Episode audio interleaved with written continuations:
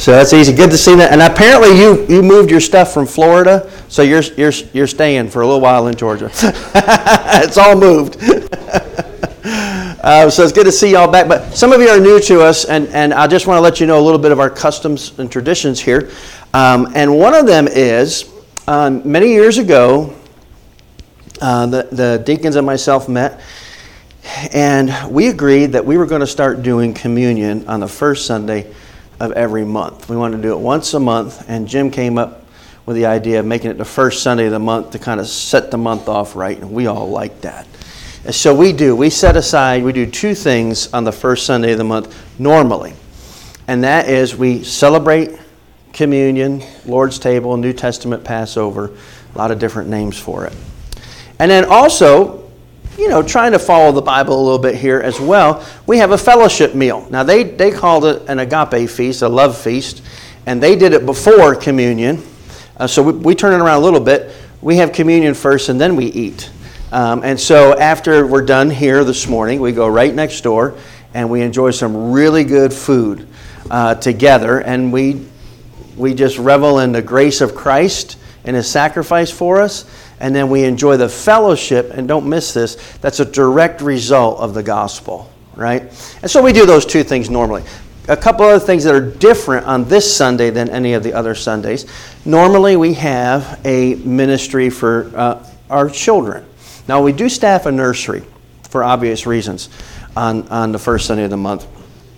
But we, we normally have a, a kids ministry, and after we pray a prayer of blessing, some of the kids go out. Now, we want to encourage children. Here's my con- this is for my family. My rule of thumb is if they can read, they can sit in church and pay attention. And we need to teach them how to do that at a very young age. But there's a gap in there. So we provide that ministry. Here's the other thing um, we don't, I'm not going to tell you your child has to go to children's church or your child doesn't need to go to children's church. Here's why we understand from the scripture that there are jurisdictions of authority. The church is a jurisdiction of authority, the government's a jurisdiction of authority, but the first jurisdiction is the family. And, and the jurisdictions don't need to overlap unless one calls on the other to do so. And we, we, we exhaust that jurisdiction's authority. For example, and I've done this before, you got a kid that's out of control, and you've exhausted your authority as a parent, you call the elders of the church and we have a meeting. Um, so this is normal. In the church, something happens, we're dealing with sin in the church, find out it's a crime. What's happened is, is actually a, broken the law. We then appeal to the authority of the government. Do you see how that overlap is? So here's what I'm going to tell you as the pastor of this church I'm never going to come into your jurisdiction as the head of your house unless and until you invite me. And that goes for having babies in the sanctuary. Personally, I love having babies in the sanctuary. And having little children like Hope back there. If Kevin and Devin want to keep Hope back there the whole time and never put in a nursery or children's church, I'm good with that. You know, if you've got a child that, you know, you're working on training on how to behave in the house of God and, and they need a little break and they're 10 years old, send them. So I just want to make that. The other thing is, on this first Sunday, however, you look around, you see a bunch of kids in here. And that's because we value this time together and we want our children to observe communion. Notice I said observe. Children should not take communion unless A, they have repented of their sins and called on Christ for salvation and been baptized. Oddly enough, that's the requirements for anybody. You need to have called on Christ for your salvation, recognized your sin, and He is your only hope. And have been baptized, which is the very first step of obedience, and this becomes a privilege. Um, and so we do that. You say, Well, I'm not a member of this church.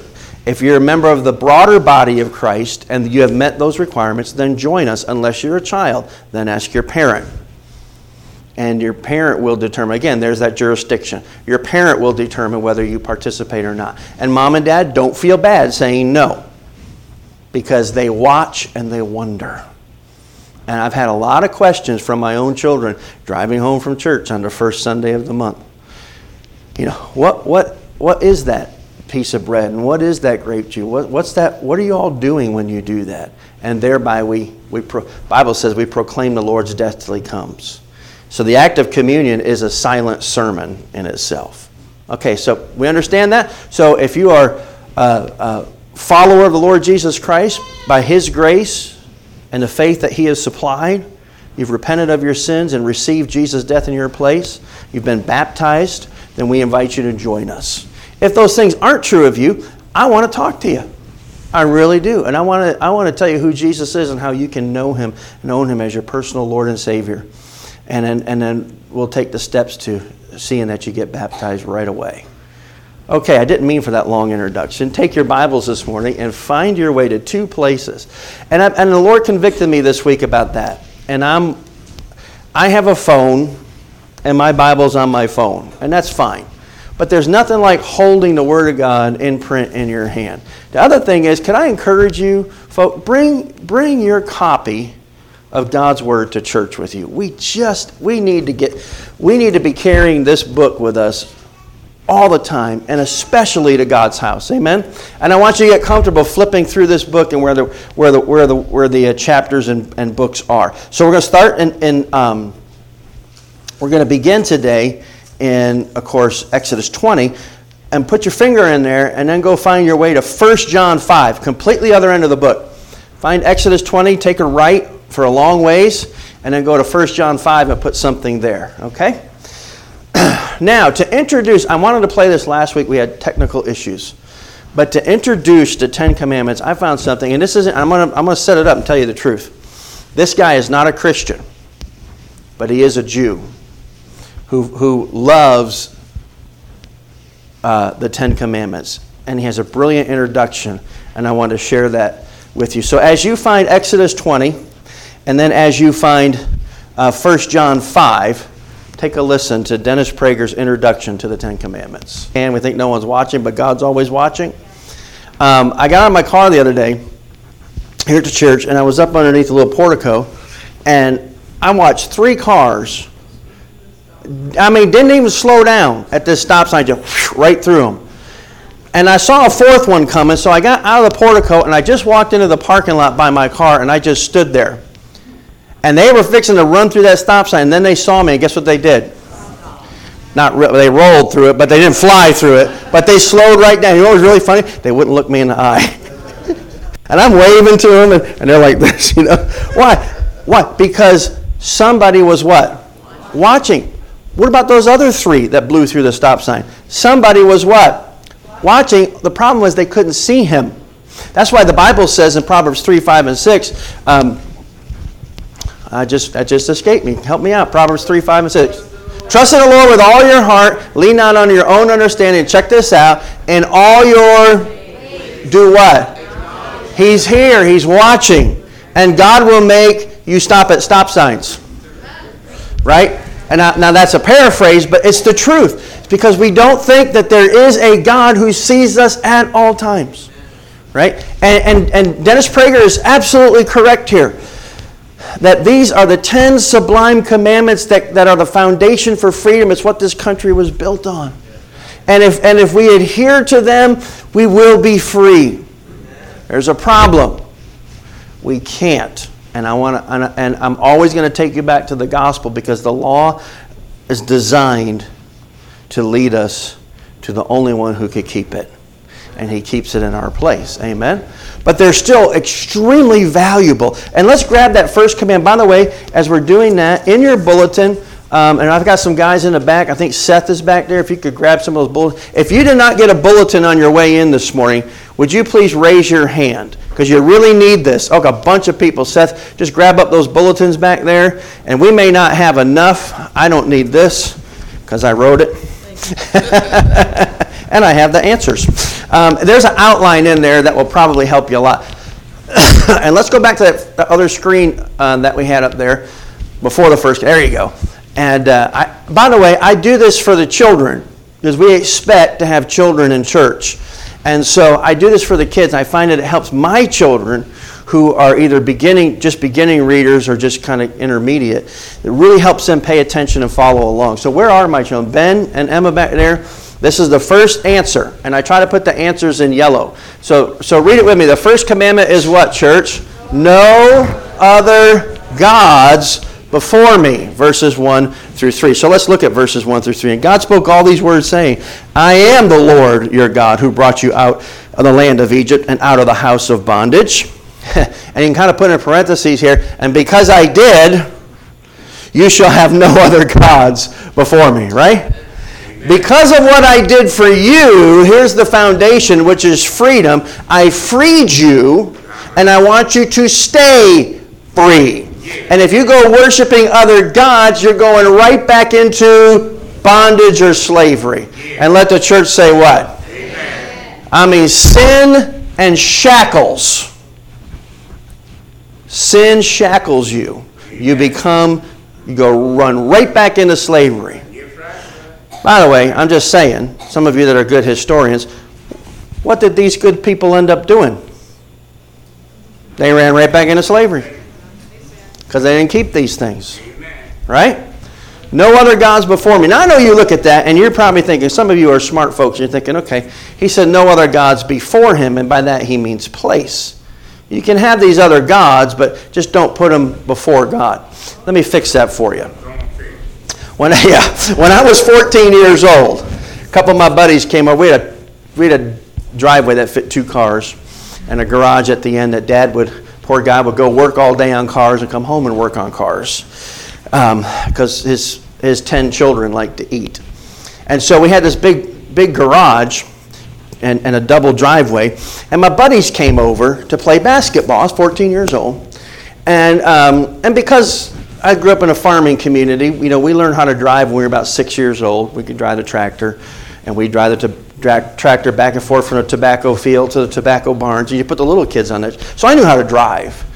And we were going to play basketball, but the cars were pulled up. So, or the car was pulled up.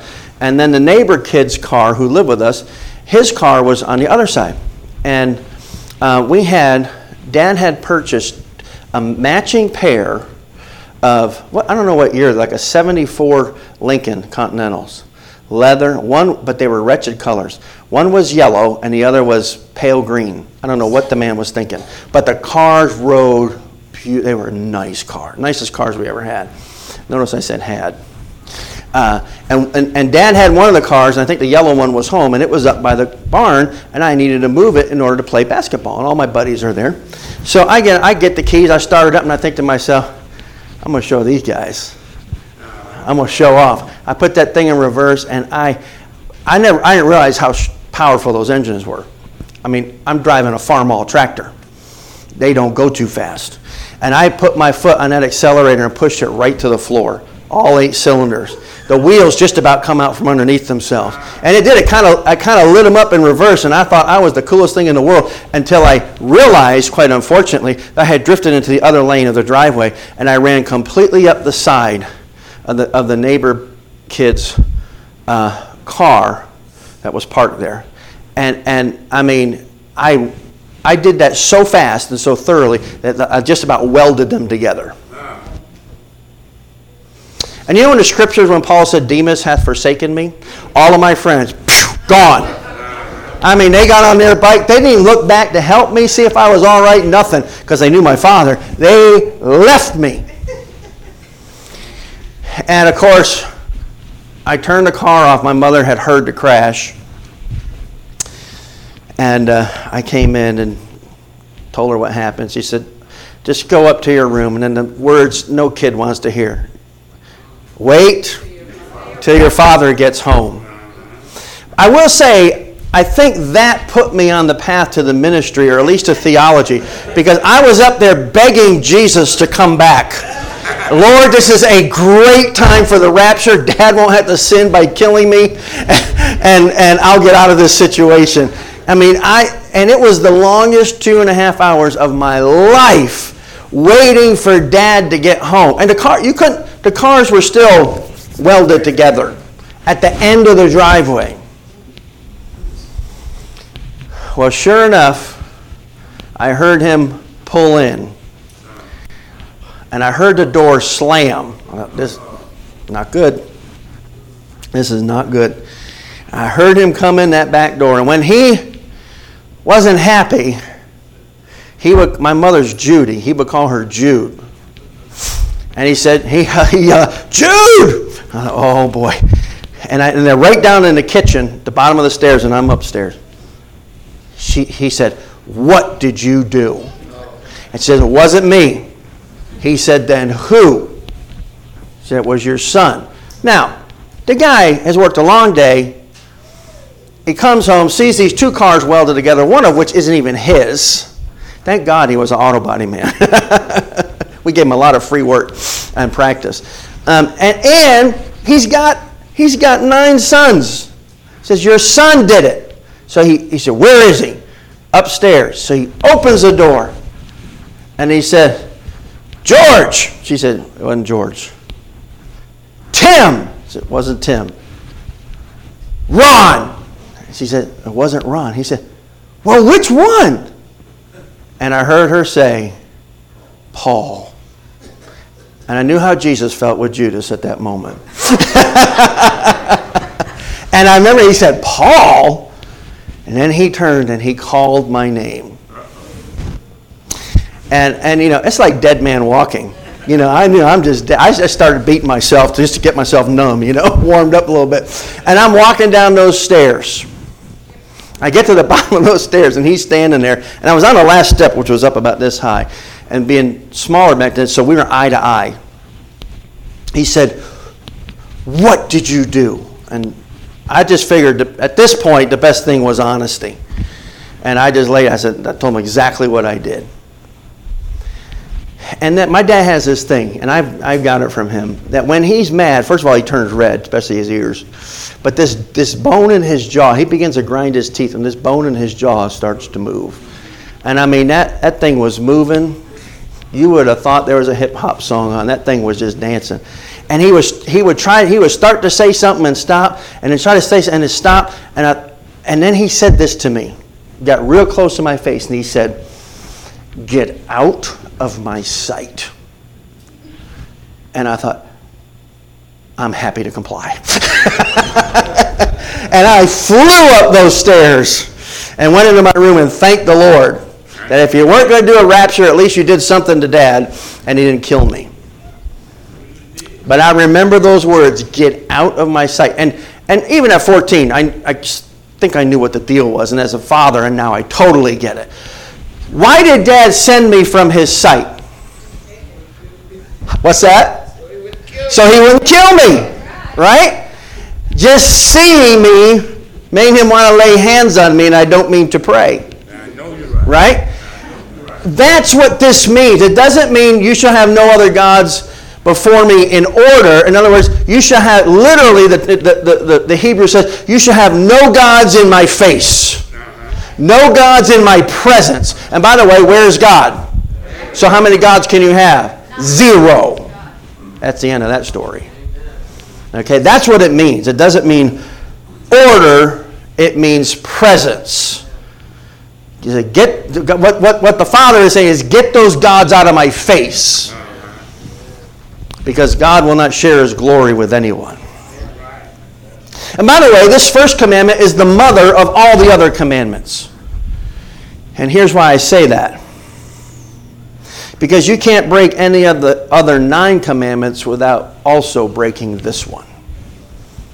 I want you to think about that. If you're breaking any of those other nine commandments, you've also broken this first one. You've put something, someone, some need before God and made a little g God out of it. Right? I'm just, you know, stop me when I'm not telling the truth. Deuteronomy, write this reference down. Deuteronomy 6.14 says, You shall have no other gods before me. And God knew he's getting ready to go send them into the promised land. He said, The gods of the peoples who are all around you. He knew where they were going, and he knew they would be, they would be uh, see these other gods that the Canaanites worship. And he said, You better not put any of those gods in my face. Especially those people whose land you're about to dwell in. Um, why is it important that God be the only God? Only one God. And He's only wants us to acknowledge just Him in His life, in your life. And here's why. It's really rather simple. Because if there's one God and only one God, think about it, then there's only one race. And that's the human race. Uh, Brother Willie and I had a great time. We went to camp meeting revival all week, morning and night. Didn't we have us a time, brother? We did. And, and, and when, I, when I brought him in, I introduced him as my brother, because he is my brother in Christ. But literally, if you trace all the way back, we can, we can trace all the way back to Adam. We're, we're related. Now, he might look a little bit different than me, but it's not that he's African American race and I'm Caucasian. That's a misnomer. That's just the color of his skin versus mine. That's the difference in the melatonin in our skin. And I always thought it was weird. When I was a kid, we called black folks color folks. What a dumb thing. They are the same color no matter what. I get cold, I turn blue. I get sick, I turn green. Right? I get embarrassed, I turn red, and they call him colored. That never made any sense to me. The only difference between that man and me is the amount of a, of a, of a, of a protein chemical in our skin. He has more of it, I have less of it. Right? We're of the human race. One God who created everybody, one race. The human race. I did it on my on the last time they did a census. And they did the race, and they had all the races listed. They had other. I had other. And you could write it in, and I wrote Adams. And a lady came to my, about four weeks later, census worker pulls in my driveway, and she's an African American lady. She gets out, she goes, Yeah, I, I, I need to clarify this, your, your, your census under race. And I know she's looking at me and said, That is the pastiest white guy I ever seen in my life. And he apparently don't know what race he is. I said, Yeah, I put Adam's race. She goes, What do you mean by that? I said, Well, you and I are related. She said, We are? I said, Yeah, we could trace our roots all the way back to our great, great, great, great, great, great, great, great times a thousand grandfather. And his name was Adam, and his wife was Eve. Eve. There's only one race in the whole world, and that's Adam's race. She got in a laugh and said, You're right. but you're also white. but you know, there is only one, one God, one race. And if there's only one race, then they all have equal value. I'm not worth more than he is. And he's not worth less than I am. And if there's one God, one race, one equal value, all people are, are equally valuable in the eyes of God. We are all equal image bearers of the Lord Jesus Christ. Then there's a beautiful thought here. And it's simply this there is one moral standard for all people everywhere of all times, and it never changes. And that is one God. It all goes back to one God. That's important that we understand. Here's a second command. I want to get through these today. Um, the second one, this will come up here. Yeah, is no idols. No idols. And that's found in verses 4 through 6. So let's go pick that up in your scriptures. Exodus 20. Um, oh, I never got to 1 John, did I? Let me, let me just back up. Just leave that there. Let me give you 1 John. 1 John 5, 2 and 3. Here's what the Word of God says, talking about the commandments. It says, By this we know that we love the children of God when we love God. Now, now look up here. Do you remember, was it last week? Uh, I talked about Jesus said, Hey, the law comes down to two things love God, love people. Love God, love your neighbor. Right? So, who's my neighbor? Everyone's not you. Love God, get that right, you're going to love your neighbor. That's, what, that's all John's saying here. Here's how we know that we, we love each other and that is, do we love God? If you love God, you're going to love your neighbor. That's what he's saying here in 1 John 5. By this we know that we love the children of God when we love God. And notice what's attached. And keep his what? Imagine that. You say, wait a minute, I thought we're under grace. We are. But listen to me, listen to me, folks. Everybody look right here. Grace keeps the commandments. Grace is not to be Grace is not given to you to trample on the law of God. Grace is given to you that by trusting Jesus for your every breath, you triumph through Christ as He keeps the law for you. Grace is not to be trampled upon, but to be triumphed in. You love people, you love God, you're going to keep His commandments. Then he goes on to say, let me define the love of God. For this is the love of God, that we keep his commandments. Is he repeating himself? Yeah, because he knew we were going to talk ourselves out of it before we finish that verse. Amen. And now check this out. He already knew what you're thinking. It's too hard. God's so mean. He says this Oh, and by the way, little children, his commandments are not burdensome, they're not bad. I'll never forget, I think it was Paul, when I had his bar mitzvah. My Uncle Jerry, who's with the Lord now, Dad's youngest brother, wrote him a letter. And here's what he said. He said, Paul, I live both sides of, uh, on both sides of the tracks. I've lived for myself and I've done stupid things. And then God saved me through Jesus Christ, and I've lived for Him. He said, Don't ever let anyone tell you that living for Christ is hard. He said, I've been on both sides of that ledger. Living for the world is hard. He said, Living for Christ is a joy. That's what John's saying here. Don't be complaining, oh, this is so hard. No, it's not. God's law is not against you, it's for you. And you know you're in Christ when you want to keep it and when you watch Jesus keeping it through you on a regular basis. Okay? And so he says, no idols. No idols. Look at verse 4. You shall not make for yourself a carved image, any likeness of anything that is in heaven above, or on earth beneath, or is in the water under the earth. So God's kind of pretty much got that covered. You shall not bow down to them or serve them. For I, the Lord your God, am a what, church?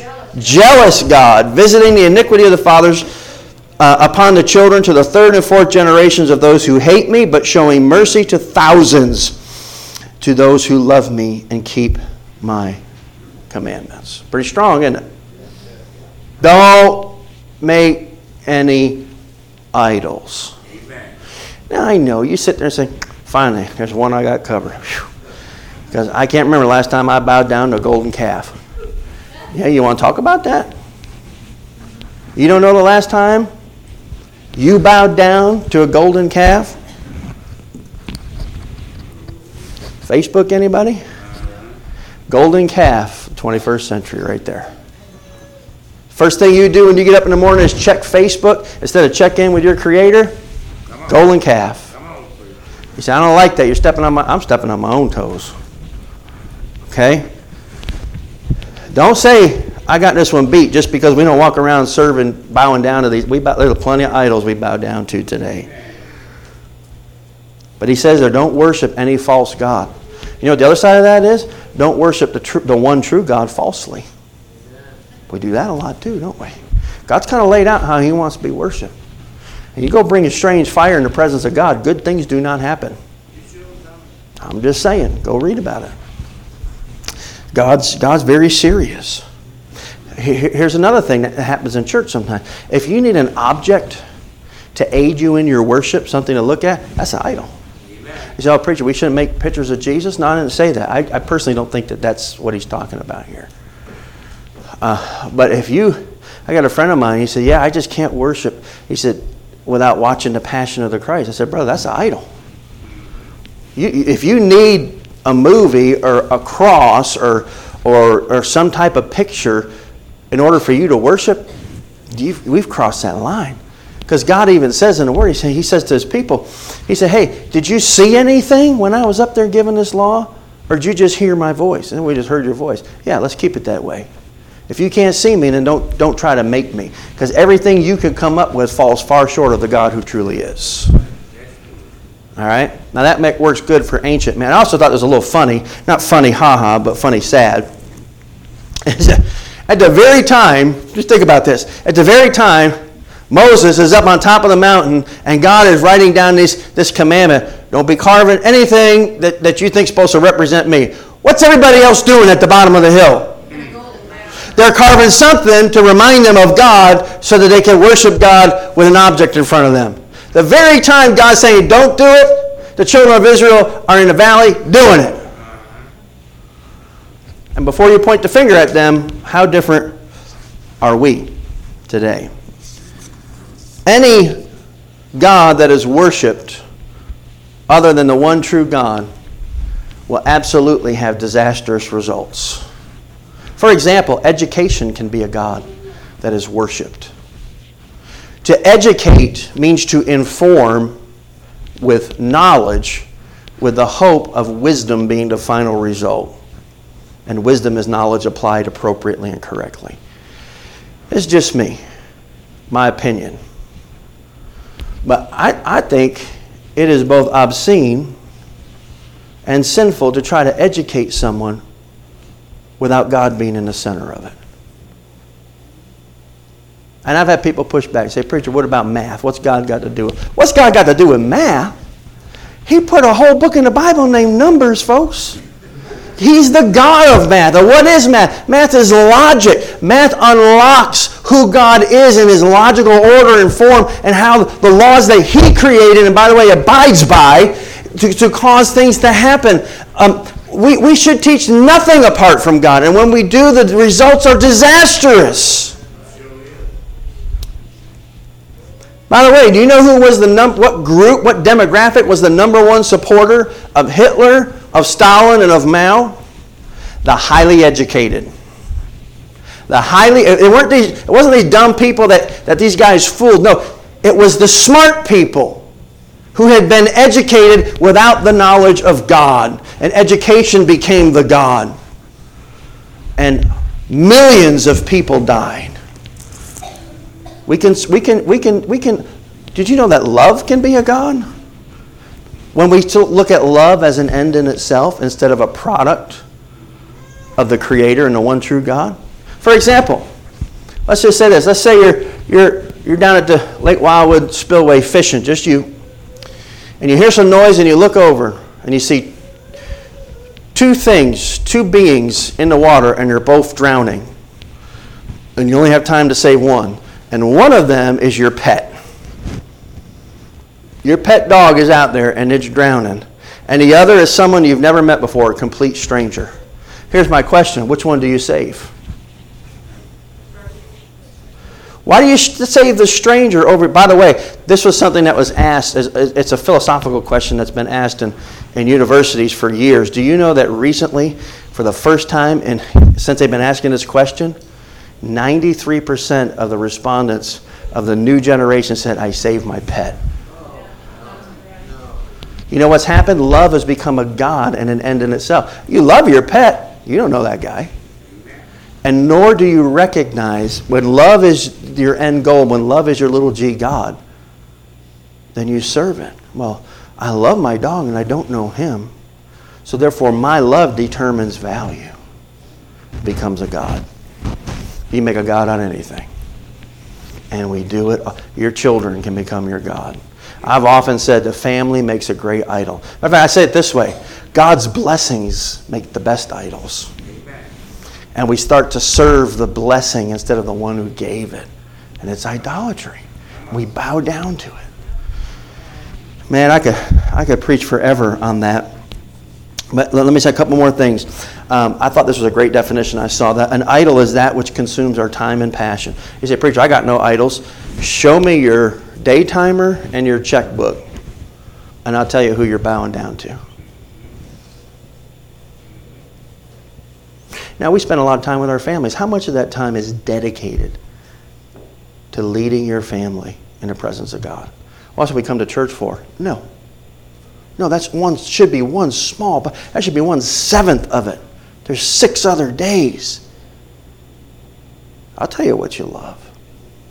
Where are you investing financially? I'll tell you what you love. If that's too hard, if you got kids, especially younger ones that haven't got smart enough to lie, ask them what you think you love. Hey, little fellow, what do you think daddy loves? What do you think my priorities are? What does daddy get excited about? Might hurt your feelings, but it'll identify your idol. And here's the, here's the root of idolatry is that if we're not careful, we find our identity in that which we worship. You become like what you worship. We find our identity in what we worship. And here's the problem if we worship anyone but God, the one true and living God, then that idol is going to fall down eventually. That idol is going to break down and disappoint you. I'll put it this way good things that become God things are bad things. Let me say that again. Good things that become God things are bad things. You see, that idol, that thing, um, the weight of expectation crushes what we turn into an idol. And here's the other bad part, and then I'm going to be done with this, and I'm going to just speak briefly on the last one. We pass our idols to we pass we pass what we worship down to our kids. I didn't say that. Is it in there? Is there a prohibition and a curse attached to it and a blessing? You bet. You betcha. Some of you today are here today and you love Jesus today and it's so easy for you. And I'm going to tell you why. Somewhere back in your family line was a godly man who loved the Lord Jesus Christ. And because of that, that blessing to thousands, you're one of the thousands. It's not you. You weren't smart enough to figure it out. Your great great grandfather loved Jesus and that blessing has continued to you. Some of you are here today and you fight addiction to chemicals or alcohol or pornography or, God forbid, people's approval and you can't get around that. Every time you try, you fall. You can't figure it out. Some of that might be you got some people back in your line that served idols and you're just following along in their footsteps. But I got good news for you today. This is Old Testament. In the New Testament, we can overcome that through the Lord Jesus Christ. And I've had people tell me, oh, preacher, you don't understand. You've never been addicted. Oh, that's not true. But you don't understand. You've never done crack cocaine. You've never done, well, all this other stuff that's out there. Here's what I know. Here's what I know. I've had, I've had people look me eye and say, the only way I'm going to beat this is to die. I said, fantastic.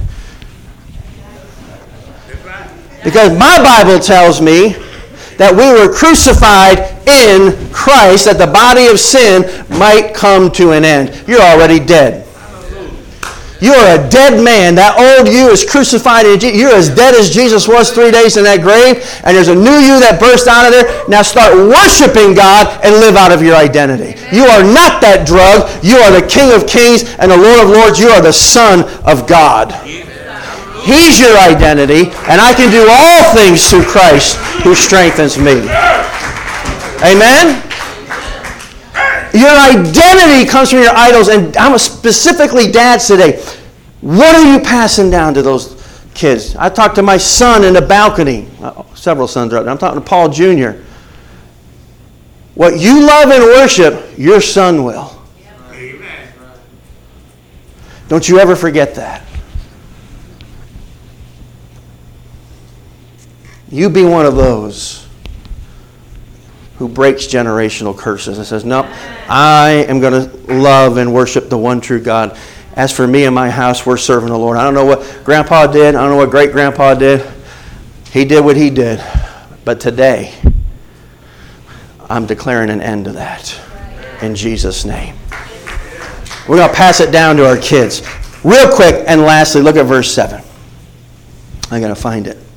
You shall not, read it with me, take the name of the Lord your God in vain. Oh, and then there's this really bad curse that goes with it.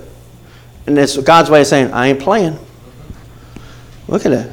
For, for Jehovah, literally the Lord, for Jehovah, he uses his biggest, strongest name. For the Lord will not hold him what? Guiltless who takes his name in vain. What? Seems a little harsh. And you've been taught, like I've been taught, that that means to say OMG. Now, now, can we step back from that and just put a little common sense on for a minute? So, in other words, what God is saying here, in effect, is I can forgive murder. And you go out and steal somebody's wife, I can forgive that. But you say OMG, you're going to hell. That's unforgivable. Does that make sense to you? Now, should we, should we take God's name lightly? No. That's not what this is saying. And here's the big problem. I was looking this up this week. I got so blessed, I got saved three times just reading this word. I pulled this word take up. And, and the majority of the time, it means what you think it means. Okay? It means to treat. But not this time. This is a little teeny tiny percentage of a different Hebrew word, and it doesn't mean to treat. You ready for this? I think it's in your outline. It means to carry. Very few times is this used in the Bible, but it's used very explicitly here. Thou shalt not carry the name of the Lord your God in vain. That's different, isn't it? And, want, and, actually, I just want you to ponder that this week. How would that change the understanding of what is meant here? If it means to carry. And I literally believe this. And if God's serious, I, I will not hold him guiltless. What's the only way to stand before this God? Is if you're what? Guiltless. He demands perfection. And did God know these people were going to blow this? Of course. Because what follows all of this? Okay, not if you break my commands, but when you break my commands, here's the sacrifices you need to go through, which all, by the way, point to Jesus. Right? We get that. But this one's different. Where's the sacrifice? Because he said, you're, you're never going to be without guilt if you carry my name in vain. Hey, if that don't scare you a little bit, you're not getting it. You are not getting it. And it's not OMG. It means to carry his name in vain. Here's, I, I think it means a couple of things. I think most specifically in this context, it means to do that which is evil in the name of he who is righteous. Do we see that in our world today? Do we see radical Islamists cutting off the heads of people in the name of God or Allah? Doing that which is evil in the name of God happens all around us. God, God's not playing. But can I bring that down? I know because we sit there, we always go to the example that A is the worst and B is the farthest away from our life, right? It's like, okay, yeah, okay, so I haven't cut anybody's head off in the name of God lately, so I'm good to go. Well, let me let me walk that back a little bit, can I? I'm gonna. I don't care what you say. I'm gonna walk it back anyway. I'm gonna give you a little pet peeve of mine. And if you listen closely to my language when I speak, especially when Tom and I were talking this week, one on one stuff, when we're just sharing life, you will, you will not hear me say, God told me. And if you do, I will give you a chapter and verse to follow that up. Be careful about attaching God's name to things that you are not 100% sure by this book that actually came from Him. Or even saying, God is leading me XYZ. Hey, if God is leading you, that thing will not violate the principles of this word. And I got a lot of questions for people say, "Oh, God is leading me XYZ." Really? Okay, if that's true, then you will f- follow the precepts of this word, which means you will have consulted other godly men, not limited to, but including your pastor. Why is it this is the first time I'm hearing of this? If God is leading you, don't be putting God's name on stuff that has nothing to do with Him. We say that to salve a conscience that is pricked because the Holy Spirit that is in us knows better.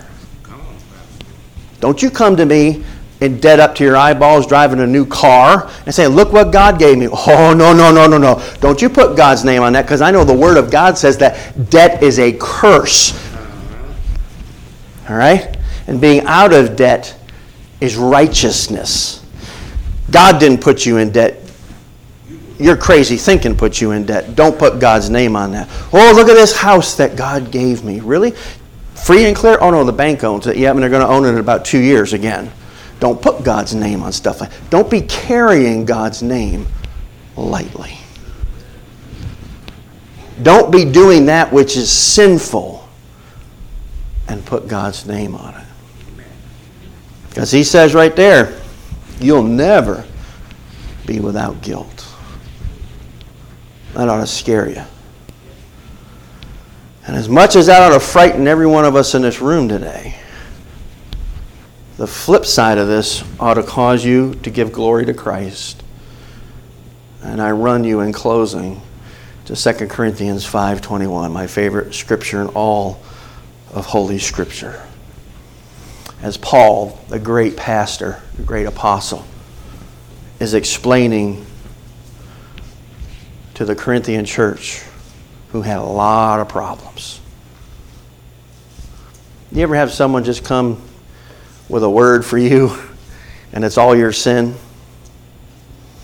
Man, Willie and I sat in camp meeting this week and and through God's messengers, God just God just stepped all over my toes this week. Just revealed all kinds of stuff that I just assumed not see. Right? It can be downright discouraging, can it? If you don't understand the gospel. These just, I only dealt with three this morning. It could be discouraging, but look at what 2 Corinthians 5.21. It simply says, And he who knew no sin made him to be sin for us. That the righteousness of God might be made manifest in us. What's that mean? The first He is the Father, the Him is the Son. The Father made the Son, who knew no sin, to become sin for us. That we, parenthesis here, who have who know not righteousness, just like Jesus didn't know sin, we don't have a clue what righteousness is on our own. That the righteousness of God might actually show up and show out in our life. I put it this way Jesus carried all of our carrying God's name in vain, all of our idolatry, all of our running after lesser gods. Jesus carried them all to the cross. And you know that curse, I will not hold him guiltless who carries my name in vain? Oh, if you hear nothing else this morning, church, you hear this. He carried that to the cross. And the Father did not hold him guiltless, he held him guilty because of your carrying his name in vain. The Son was judged uh, guilty so that you could be judged not guilty. God never changed the command or the outcome of it in, in, Exodus chapter 20 and verse 7. Instead, he transferred that to his precious son who did nothing but carry his name properly. And he took all of our miscarrying of the name of God, all of our idolatry, and he literally became our sin and bore the curse that we had earned. And that's what we celebrate here this morning. Does that make sense? Hopefully, that'll prepare your heart to receive what God has prepared for us. We're going to take a minute and do what I think is necessary and proper according to the Word. And we're going to just take a moment to thank God that Jesus carried all of our stuff, all of our breaking of the law. He carried every bit of it, past, present, and by the way, future. And that Jesus was held guilty so that the Father could look at us and say, guiltless. bore it all. And may we go to Him in thanksgiving. And may we allow Him to examine our hearts. And may we be grateful. Let's take a moment in the quietness and pray. And as soon